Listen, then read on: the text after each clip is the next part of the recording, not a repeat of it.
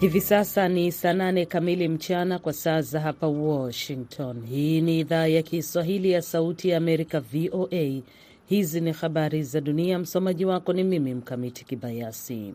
Maelfu ya waandamanaji wanaoipinga Rwanda waliandamana katika mji wa Goma, mashariki mwa DRC leo Jumatatu. Waandishi wa habari wa shirika la habari la AFP walishuhudia wakati waasi wa M23 wakiimarisha udhibiti wao katika maeneo jirani ya mashambani. Kundi kubwa la Watutsi wa Kongo, kundi la M23, lilianza tena mapigano mwishoni mwa mwaka 2021 baada ya kusema uongo kwa miaka mingi, likiishutumu serikali ya Jamhuri ya Kidemokrasia ya Kongo kwa kushindwa kuheshimu makubaliano ya kuwaunganisha wapiganaji wake katika jeshi. Kuibuka tena kwa kundi hilo kumeyumbisha uhusiano wa kikanda katika Afrika ya Kati, huku DRC ikimshutumu jirani yake Rwanda kwa kuwaunga mkono wanamgambo hao. Vikosi vilivyo mstari wa mbele kati ya jeshi la Kongo na kundi la M23 vilikuwa shwari kwa wiki kadhaa, lakini mapigano mapya kuanzia Oktoba 20 yalishuhudia wanamgambo hao wakipiga hatua katika mkoa wa Kivu Kaskazini. Magari makubwa ya taka yalikuwa bado yanasafisha eneo la mlipuko katika mji mkuu wa Somalia, Mogadishu, leo Jumatatu, wakitafuta miili inayohofiwa kukwama chini ya kifusi. Shambulizi la Jumamosi ambalo pia lilijeruhi zaidi ya watu mia tatu lilidaiwa kufanywa na kundi la jihadi la Al-Shabab na lilikuwa baya zaidi katika taifa hilo tete la pembe ya Afrika katika kipindi cha miaka mitano. Tunatoa wito kwa jumuiya ya kimataifa, ndugu wa Somalia na ndugu wengine wa Kiislamu pamoja na washirika kupeleka madaktari Somalia kwenye hospitali kuwasaidia kuwatibu watu waliojeruhiwa, Rais Hassan Sheikh Mohamud alisema katika taarifa yake siku ya Jumapili. Alionya kuwa idadi ya vifo huenda ikaongezeka kwani hospitali zenye wagonjwa pia zimeharibiwa. Somalia imekumbwa na machafuko tangu kuanguka kwa utawala wa kijeshi wa Rais Siad Barre mwaka 1991 na ina moja ya mifumo dhaifu zaidi ya afya duniani baada ya miongo kadhaa ya mzozo. Hatuwezi kuwasafirisha kwa ndege idadi yote hii ya watu waliojeruhiwa, hivyo yeyote anayeweza kututumia msaada tunaomba afanye hivyo, alisema Mohamud. Waziri Mkuu Hamza Abdi Bare ameagiza shule kufungwa ili wanafunzi waweze kushiriki katika harakati za kitaifa za kuchangia damu. Shirika la Afya Duniani WHO limesema liko tayari kuisaidia serikali kuwahudumia majeruhi na kutoa huduma za kiwewe. Unaendelea kusikiliza habari za dunia kutoka idhaa ya Kiswahili ya Sauti ya Amerika, VOA, inayotangaza kutoka hapa Washington DC. Mahakama moja nchini Jamhuri ya Afrika ya Kati, CAR, katika uamuzi wa kihistoria siku ya Jumatatu iliwatia hatiani wanamgambo watatu wa uhalifu dhidi ya ubinadamu na kuwapa vifungo vya jela kuanzia miaka ishirini hadi maisha. Isa Salet Adum, Osman Yakuba na Tahir Mahamad walishtakiwa kwa kushiriki katika shambulizi la kundi lenye silaha la Tatu Ara hapo Mei mwaka 2019 ambapo wanakijiji 46 kaskazini magharibi mwa CAR waliuawa. Mahakama maalum ya jinai, mahakama ya majaji wa ndani na wa kimataifa ilimhukumu Adum kifungo cha maisha na wengine miaka ishirini baada ya kesi yake ya kwanza kabisa. Moja ya nchi maskini sana na tete duniani, CAR ilitumbukia katika vita vya wenyewe kwa wenyewe mwaka 2013 kwa kiasi kikubwa katika misingi ya kimadhehebu. Ghasia zilipungua kwa kiwango kikubwa mwaka 2018, lakini mapema mwaka 2021 theluthi mbili ya nchi hiyo iliangukia mikononi mwa makundi yenye silaha yaliyokumbwa na mzozo huo. Mwisho wa habari za dunia kutoka hapa Washington. Msomaji wako nilikuwa mimi Mkamiti Kibayasi.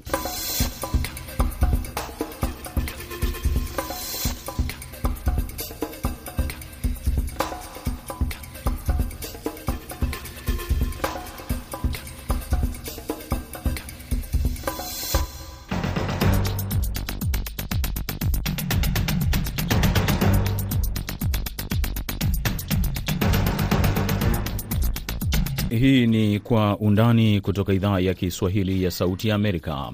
Karibu msikilizaji, popote pale unapotusikiliza katika siku nyingine ambapo tunaangalia habari muhimu kwa undani zaidi. Hii leo tunaangazia kutangazwa kwa matokeo ya sensa ya nchini Tanzania na mapokezi yake ni yapi? Ni habari njema au kuna wasiwasi juu ya ongezeko la idadi ya watu nchini Tanzania? Katika sehemu ya pili hii leo tutaelekea katika studio zetu za Mombasa, ambapo tutaangalia hatua ya muungano wa wafanyakazi, vyama vya wafanyakazi nchini Kenya kupinga pendekezo la serikali ya Rais Dr William Ruto kuongeza hazina ya malipo ya uzeeni pamoja na bima ya matibabu kwa wafanyakazi. Ninayekukaribisha katika matangazo haya ya kwa undani, ikiwa leo eh, ni siku ya Jumatatu, tunakukaribisha mimi. Jina langu naitwa Idi Ligongo na nakusihi uwe nasi mpaka mwisho wa matangazo haya.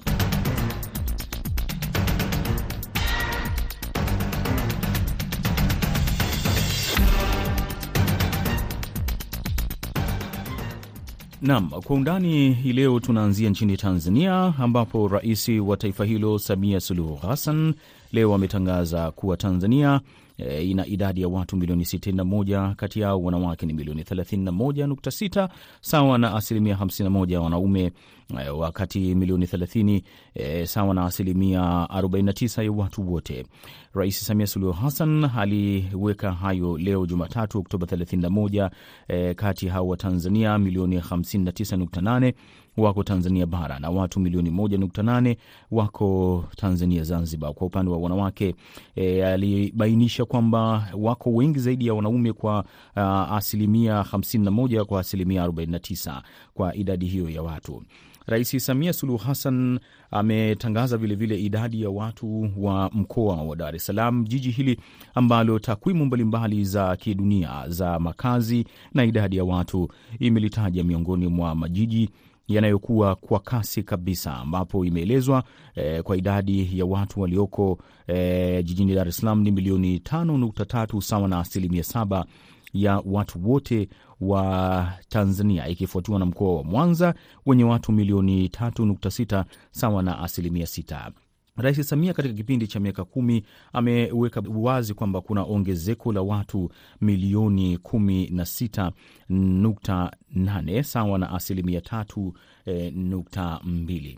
Lakini pamoja na hayo wadadisi na wachunguzi mbalimbali wa masuala eh, ya sensa wanaendelea kutoa maoni yao juu ya kile ambacho wanachokiona eh, licha ya kwamba uh, ile idara ambayo ilikuwa inasimamia sensa hii kuweka bayana pale zoezi lilipokuwa limekamilika, asilimia karibu zaidi ya tisini na saba ama tisini na nane ya watu wa Tanzania wote walikuwa wame hesabiwa. Katika kuelezea hayo, Rais Samia aliweka bayana kwamba miaka kumi iliyopita Tanzania ilikuwa na watu milioni 44 e, laki 928 elfu na 923 ambayo inaonyesha kumekuwa na ongezeko la watu milioni 16 laki 8 e, 12 elfu 197 sawa na ongezeko la asilimia 3.2 ya waliokuwepo kati ya mwaka 2012 na mwaka 2022.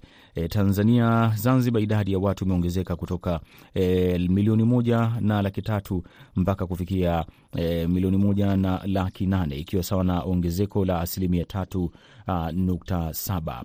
Nam, hapa basi tumsikilize Rais wa Tanzania Samia Suluhu Hassan akitoa tangazo hilo siku ya leo e, akieleza kile ambacho anakiona e, kimejitokeza katika sensa ya makazi na watu. Ninawatangazia rasmi kwamba Tanzania ina idadi ya watu wapatao sitini na moja milioni laki saba arobaini na moja na mia moja na ishirini. Kati ya hao watu milioni elfu hamsini na tisa milioni hamsini na tisa laki nane hamsini na moja mia tatu arobaini na saba. Milioni hamsini na tisa laki nane hamsini na moja mia tatu hamsini na saba wapo Tanzania bara na watu milioni moja laki nane themanini na tisa mia saba sabini na tatu wapo Tanzania Zanzibar. Kati ya watu milioni sitini na moja mia saba arobaini na moja laki saba arobaini na moja mia moja ishirini wanawake. Idadi yetu wanawake ni milioni thelathini na moja laki sita milioni thelathini na moja laki sita na themanini na saba mia tisa na tisini sawa na asilimia hamsini na moja. Idadi ya wanaume wetu Tanzania Simba wetu Tanzania ni milioni thelathini hamsini na tatu elfu mia moja na thelathini sawa na asilimia arobaini na tisa ya watu wote. Naam, baada ya hayo basi nimezungumza na Bwana Abdurahman Watiki ambaye yeye ni mdau wa masuala ya sensa na nikataka kujua kile ambacho amekiona mapokezi ya watu, na je, hili ni jambo jema kwa Tanzania au ni jambo la ku Uh, litilia mkazo namna ya kudhibiti ukuaji wa watu. Maanake kwa mujibu wa takwimu hizi, wastani wa Tanzania kukua katika kipindi cha miaka kumi ni, wa, ni ile asilimia tatu uh, nukta eh, karibu tano ya idadi ya watu. Kwa hiyo itegemewe kwamba Tanzania katika miaka kumi ijayo inaweza kuwa na watu takribani milioni sabini. Je, hiki ambacho kimejitokeza leo umepokea vipi na umeona watu wamepokea vipi swala hili? Sina tofauti na wengi walivyopokea. Wengi tumeshangazwa, tumeshangazwa kwamba matarajio yetu walio wengi tulidhani kwamba tungeweza kupata tuko kama milioni milioni sitini na tano au zaidi, lakini imekuja tumeshuka chini zaidi, na cha kushangaza zaidi ni kwamba jiji la Dar es Salaam lina ni kama takriban watu milioni tano. Kwa hakika kwa hakika tume uh, tumeshangazwa kwa sababu kumekuwa na hali kidogo ya sintofahamu kwamba je, hakuna mahala pa fulani fulani labda pamekosewa ama wengine wanahoji kwamba au labda kuna jambo sasa. Yani kwa kweli imeleta ime, ime mchanganyiko wa fikra na mawazo kwa walio wengi, lakini ni vigumu sana kupingana na taarifa za kitakwimu, maanake taarifa za kitakwimu zinapingwa na masuala vilevile ya kitakwimu. Ni nini hasa ambacho kinafanya watu labda wawe na ukakasi fulani wa matokeo haya ya idadi ya watu? Uh, unafahamu wenzetu ambao walioendelea mambo uh, ya kitakwimu haya yanakuwa wanasema transparency, kunakuwa na uwazi zaidi. Hata katika access ya information, access ya data na na, na kujiridhisha na wana, kwa sababu ni jambo nyeti na ni jambo ambalo linakamata eh, tuseme eh, uhai wa wa wa taifa kwa maana ya ya kitakwimu, kwa maana ya mahitaji, kwa maana ya watu mbalimbali, watafiti mbalimbali na wachunguzi mbalimbali ambao wanafanya kazi za kitaalamu kuhusiana na idadi ya watu wangeweza ku, kupata na kujiridhisha na kuweza kupata mahesabu sawasawa ili kuweza kupanga mipango sawasawa. Lakini kwa kanuni na sheria pia za za kwetu hapa kuhusu habari ya takwimu imekuwa si jambo jepesi, imekuwa si jambo la, la wazi, imekuwa ni jambo pia la kiusalama, imekuwa ni jambo pia la kisiasa, imekuwa ni jambo pia la la, la namna ambayo njia zake sio rahisi kuzi, kuzifikia. Kwa hiyo sijui, lakini sijui watu wengine wataichukuliaje, lakini bado kumekuwa na sintofahamu. Mimi mwenyewe, lakini pamoja na na, na mimi kama mchambuzi pia huwa na na na, na si, sifanyi sifanyi eh, data collection, lakini kwa kadri jinsi inavyopita navyoongea na watu kwenye vijio vya kahawa, kwenye kwenye barza mbalimbali, hata kwenye daladala, unaweza kuona kwamba reaction ya watu imekuwa kidogo tofauti zaidi na hali ambayo E, tumetangaziwa, lakini labda tuangalie wakati unaweza kusema zaidi, na hasa ukizingatia kwamba e, mambo ya takwimu yanapingwa yana na takwimu na hayapingwi na hisia. Labda kuna watu wanaweza wakaja na ithibati zaidi kuonyesha kwamba Dar es Salaam ina watu zaidi ya au milioni tano tulioambiwa. Walohesabu ni watu, sio malaika. Yawezekana pia kukawa na na hitilafu na kasoro na tunakumbuka kwamba uh, wakati taarifa hizi zinakamilishwa mara baada ya zoezi la kuhesabu watu na makazi uh, serikali ya Tanzania ama ile taasisi ya taifa ya takwimu iliweka bayana kwamba ni zaidi ya asilimia uh, tisini na tano ya watu wamekuwa wamehesabiwa. Na nini hasa ambacho unadhani kinafanya watu waone kwamba pengine kuna upungufu fulani, kuna mahali ambako sawa, hasa kwa jiji la Dar es Salaam? Eh, nini ambacho uh, kinaonyesha kwamba pengine watu Dar es Salaam ni wengi zaidi ya hapo milioni tano hiyo ambayo imebainishwa?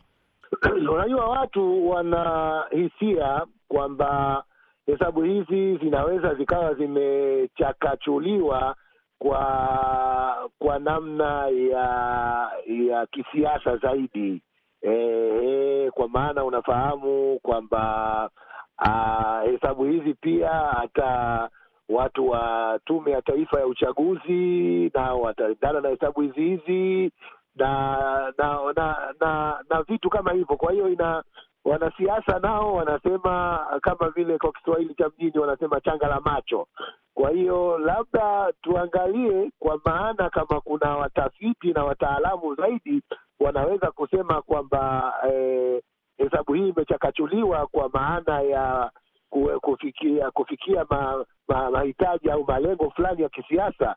aa, hiyo tutajua, lakini kama itakuwa imefanyika hivyo, kwa kweli itakuwa sio jambo zuri, kwa maana hesabu e, za serikali inatokana na idadi ya watu halisi, kwa maana ya kupanga bajeti ya madawa, mambo ya elimu kwa wanafunzi, mambo ya shule, unless otherwise, labda kuwe serikali na hesabu yao, labda na wengine huko kuna hesabu nyingine, lakini kama hesabu itakuwa ndio hiyo na ndio itakayotumika kwa maana ya mambo yote ya kimaendeleo na mahitaji, ha, hakuwa haiwezi kuwa na maana kama kutakuwa na mambo hayo yanaweza kufanyika huku kukiwa na dhamira nyingine ambayo haikubaliki. Kwa hiyo muda utatuambia na watu watasema, na kwa kadri ambavyo itapokuwa inaweza kuthibitishwa, ikionekana kama ni ya ukweli iko hivyo, ni sawa sawa basi itakuwa ndio iko sawa, tutaikubali na tutairidhia.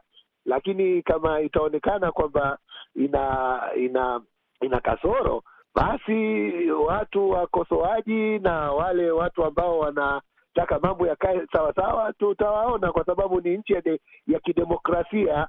Aa, ina inatoa uhuru wa kutoa maoni kama hivi ambavyo mi nafanya, na wengine pia wana wana uhuru pia wa wa kutoa zaidi, kwa maana wakiwa na vigezo vya kuweza ku kuhoji kwa sababu kuna taratibu pia za kisheria kuhoji na kuihoji serikali, na kama kuna jambo ambalo linaonekana kwamba halikuwa sawasawa. Na kwa mapokezi mengine vile vile, huu ni uh, ni ishara njema au si ishara njema kwa uh, idadi ama kiwango cha kuongezeka watu kwa taifa la Tanzania? Mimi kwa upande mwingine nimefarijika, kama kwetu takuwa tuko milioni sitini na na moja Eh, na, na, na nitakuwa nimefarijika kwa sababu kumekuwa na hofu ya kuongezeka watu kuwa wengi zaidi. Maanake mimi nilifikiria hesabu eh, inaweza kuja katika milioni sabini na tano hivi, lakini kama tumefikia idadi hiyo ya milioni sitini na moja aa, mimi nadhani na, nadhani ni jambo la, la, la faraja kubwa, kwa maana si unaona hali ya maji sasa hizi imekuwa tabu, tunagawana maji machache. Mabadiliko ma, ma, ya tabia ya nchi yameleta hali ya, ya ukame na na hali ya chakula pia. Kwa hiyo mnapokuwa mko wengi zaidi na na mahitaji yanakuwa mengi zaidi, lakini mnapokuwa mko wastani, basi mnaweza kwa hicho kilichokuwepo kagawana kidogo kidogo kuliko kugombania. Asante sana kwa kueleza hayo yote. Basi hapo tunakamilisha sehemu hii ya kwanza ya matangazo ya kwa undani. Huyo alikuwa ni Abdurahman Watiki akielezea kile ambacho amekiona kama mapokezi ya sensa ya Tanzania.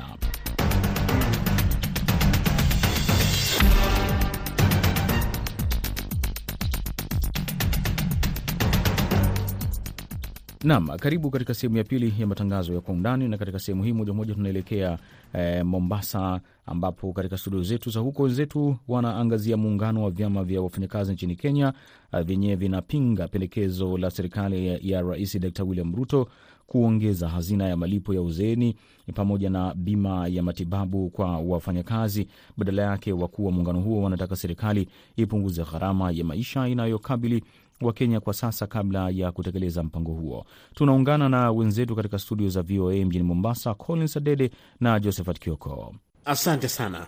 Miaka tisa iliyopita serikali ya Kenya ilipitisha sheria ya hazina ya uzeeni, yaani NSSF, huu ukiwa ni mwaka 2014 lakini kesi hiyo pamoja na utaratibu wote wa kisheria umesalia mahakamani kufuatia mvutano ulioibuka baina ya viongozi na hata umma.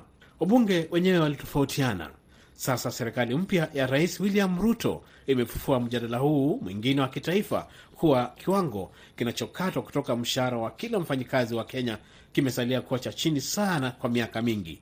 Stakabadhi za malipo ambazo VOA imeziona inaonyesha kwamba mishahara imekuwa ikikatwa kiwango cha shilingi mia mbili kwa muda mrefu, ikilinganisha dola za Marekani ni dola mbili kila mwezi, na sasa wafanyikazi wakikatwa hayo yanapelekwa katika hazina hiyo maarufu pension. Pendekezo la sasa ni kuwa kila mfanyikazi akatwe hazina hiyo kulingana na malipo yake ya kila mwezi. Hii ina maana kuwa asilimia sita iliyopendekezwa na serikali ikipitishwa, basi kila mfanyikazi nchini Kenya atakuta anahitajika kujipanga upya kufuatia malipo hayo ya NSSF. Kando na mapendekezo ya makato mapya katika hazina ya pension NSSF, serikali ya Rais Ruto pia inapendekeza makato mapya kwenye hazina ya bima ya malipo ya hospitalini NHIF. Ruto anapendekeza kwamba watu walione mishahara ya zaidi ya shilingi laki moja, hiyo ikiwa ni dola elfu moja hadi dola elfu mbili walipie ada ya dola 34 na wale wanaopata mshahara unaofikia kiwango cha dola elfu tano walipie dola 85 kama malipo mapya ya hazina hiyo ya malipo ya hospitalini. Ada ya sasa kwa wote wanaopata zaidi ya mishahara ya dola elfu moja ni dola 17 pekee. Pia anapendekeza kila Mkenya aliyezidisha miaka 18 kujiunga na hazina hiyo ya bima ya malipo ya hospitalini, serikali ikikusudia kukusanya zaidi ya takriban dola laki mbili kila mwaka kwenye hazina hiyo ya malipo ya hospitalini. Hata hivyo, mashirika mbalimbali ya wafanyikazi na pia vyama vya wafanyikazi vimekuwa vikipinga hatua hii vikisema kwamba ada hiyo ni ya juu zaidi na pia haijaelezewa wazi ni vipi pesa hizo zitatunzwa katika hazina hiyo ya NHIF baada ya kuwa na lalama na kesi mahakamani zilizowagusia viongozi kadhaa wakihusishwa na kuiba fedha hizo katika hazina ya NHIF. Tusikie kwa kifupi kauli yake Rais William Ruto. We shall reform the National Insurance Fund to make it a social health insurance provider. Contributions to the National Hospital Insurance Fund will now be graduated and will depend on people's income. Hapo rais alikuwa amenukuliwa na vyombo vya habari akisema kwamba serikali inachukua hatua ya haraka kutangaza utaratibu huu upya katika gazeti rasmi la serikali. Amezungumza zaidi kuhusu hazina hiyo ya kitaifa pamoja na mamlaka ya KRA kwamba wanahitaji kuwa na mtaratibu wa kupata pesa zaidi ili kusaidia hata serikali kulipa madeni. Kutokana na utaratibu huu wa NSSF na NHIF, serikali inalenga kupata takriban shilingi trilioni tatu. Ingawa hivyo, gazeti la Business Daily tarehe 20 mwezi Septemba mwaka 2022 limedokeza kwamba mahakama kuu Kenya ilisimamisha pendekezo jipya la kuongeza ada ya makato ya malipo ya uzeeni ikipendekezwa kwamba ada hiyo ilihitajika kuongezeka kutoka dola mbili hadi dola ishirini kwa kila mfanyikazi. Hii ikiwa ni kwamba ikiwa mfanyikazi atatoa dola ishirini basi mwajiri pia naye itahitajika kutoa dola ishirini kukamilisha hazina hiyo. Kulingana na gazeti hilo la Business Daily, majaji Matthews Nduma na Helen Wasilwa pamoja na Monica Mbavu walifutilia mbali sheria hiyo, wakisema kwamba ilikiuka sheria za Kenya ama katiba ya Kenya kwa kuwa Wakenya hawakupewa nafasi kutoa maoni hayo, na kulingana na katiba ya Kenya, Wakenya wanahitajika kutoa maoni kuhusu sheria yoyote ile kabla haijatekelezwa. Sasa waajiri pamoja na mashirika ya wafanyikazi pia nayo yanasema kwamba makato hayo yako juu ikilinganishwa na hali ngumu ya kiuchumi inayoshuhudiwa kwa sasa na ni papo hapo Rais William Ruto anasema kesi miaka tisa mahakamani inarejesha mpango huu wa serikali kupitia hazina hiyo kwamba unarudi nyuma zaidi. Badala yake, Rais Ruto ameshauri wa Kenya akisema kwamba, namnukuu hapa, time for country to adopt savings, yaani kila Mkenya aingie utaratibu wa kujifunza kuhifadhi makato yanayofanywa na serikali na mtu binafsi mwenyewe. Na ndio maana tumezungumza na mtaalamu wa masuala ya uchumi James Chikwati. Tumuulize kwanza anaonaje kauli hii ya serikali kusema pension iongezwe, yaani malipo yanayotozwa katika hazina ya uzeeni kwa watu na NHIF. Kwanza tunaweza tukasema rais ana sababu ya kutaka wananchi waweze kuhifadhi hela zaidi, lakini uh, ukweli wa mambo ni kwamba wananchi kwa sasa hivi uh, hawana ile tunaita trust level kwa serikali, kwa sababu uh, wameona uh, kwenye magazeti.